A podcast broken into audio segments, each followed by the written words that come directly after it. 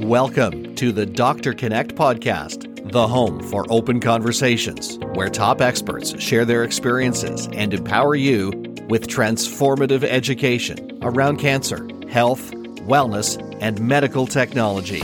If you're looking for better health, global partnership, and want to make a social impact, you've come to the right place. From sacrifice to celebration and the answers on how to turn your life around, please welcome your host, medical oncologist Dr. Ludmila Schafer. Welcome to the Doctor Connect Show, the home for open conversations where top experts share their experiences and empower you with transformative education about cancer, health, wellness, and medical technology. I'm your host, Dr. Ludmila Schafer, and I'm so excited to be bringing my years of experience as a medical oncologist to the podcast and television world.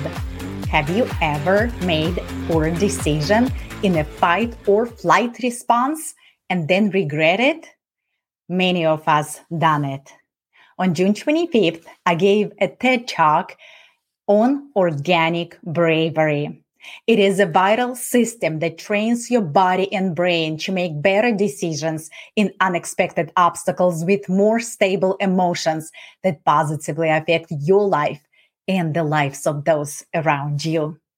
Stay tuned on why it is important to awaken your organic bravery. In addition, if you are interested what is happening behind the scenes in the life of people in healthcare, I share many stories in my book, The Other Side of Oncology High Octane Observations from the Medical Front.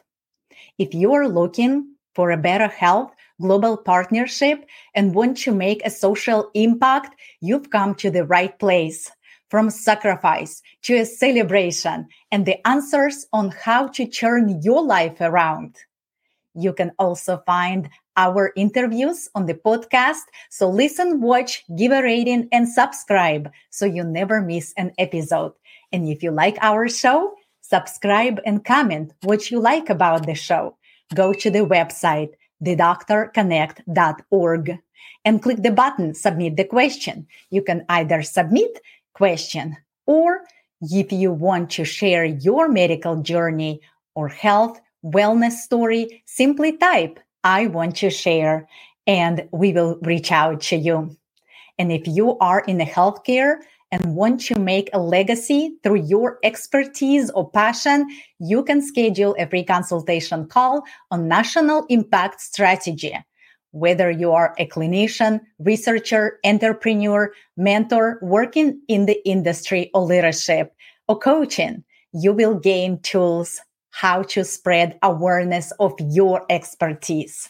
Facing cancer takes an incredible amount of courage and personal bravery. And I hope sharing some examples with you of patients, doctors, nurses, medical personnel, you will be inspired to take on any challenge you may face. In my book, The Other Side of Oncology, I document medical stories of the patients and doctors I encountered over 30 years in my field. By recounting those experiences, I share victories, bravery, taking place every day in our clinics and hospitals, even in the midst of tremendous hardship. As the title of my book suggests, The Other Side of Oncology, the behind the scenes going on at clinics and hospitals, as well as physicians build meaningful relationships with patients who find themselves in extreme situations, fighting for their lives. Doctors appear to be authority figures who have all the answers, but physicians routinely battle many obstacles. For us and our patients, the ultimate mission is to survive and strive. And I would like to shed light on this concept as well as suggest new solutions we can bring to healthcare, such as rebalancing work responsibilities in the healthcare system, which would save physicians, nurses, personnel, all healthcare workers an incredible amount of time energy, and effort. This solution would be helpful financially and emotionally to all healthcare providers, most importantly, patients, and put the focus where it belongs patient care. One of my chapters in the book, titled Don't You Ever Call Me Sweetheart, I would like to share a story with you. Kenneth had an advanced stage lymphoma, cancer of lymph nodes that had traveled to other organs. He was getting extensive chemotherapy. After two years of treatment, the cancer stopped responding to chemotherapy. His blood count became very low and he did not want more treatment. Kenneth became very tired and fatigued. As I was delivering new PET scan results to Kenneth and Margaret, his wife, Margaret was a fashionable professional lady, very stylish. As we sat across from each other, she burst into tears and started crying hard as I was speaking about progression of lymphoma on PET scan. I naturally lean forward when this happened and I say supportive words with sympathy. I said, My sincere sympathy, sweetheart. I wish things would be better. I showed nonverbal compassion as I spoke those words, and I said, Unfortunately, the cancer has progressed, and we would like to find additional ways to help and support Kenneth and you. Suddenly, her tears dried. Her back got straight, her shoulders squared, and she pinned me with a hard, almost hateful look. I had an automatic reaction in my body and I said straight. As an oncologist, you're not always on alert, but situations with high emotions can appear suddenly when your guard is down. She pointed at me. I was taken aback. She said loudly, Don't you ever call me sweetheart. Automatically, I said, Mrs. Scarf, I'm very sorry. I didn't mean it in many parts of the country, especially in the South, in the United States, it's common to encounter patients who call doctors or nurses terms of like sweetheart and honey. And that happened to me many times. I learned that fast because arriving from Europe, I had to adapt quickly. I almost became embedded in the culture since I spent 10, 12, and 24 hours shifts in the hospital, hearing these expressions day in and day out. I assured Mrs. Scarf that I had the highest respect for her.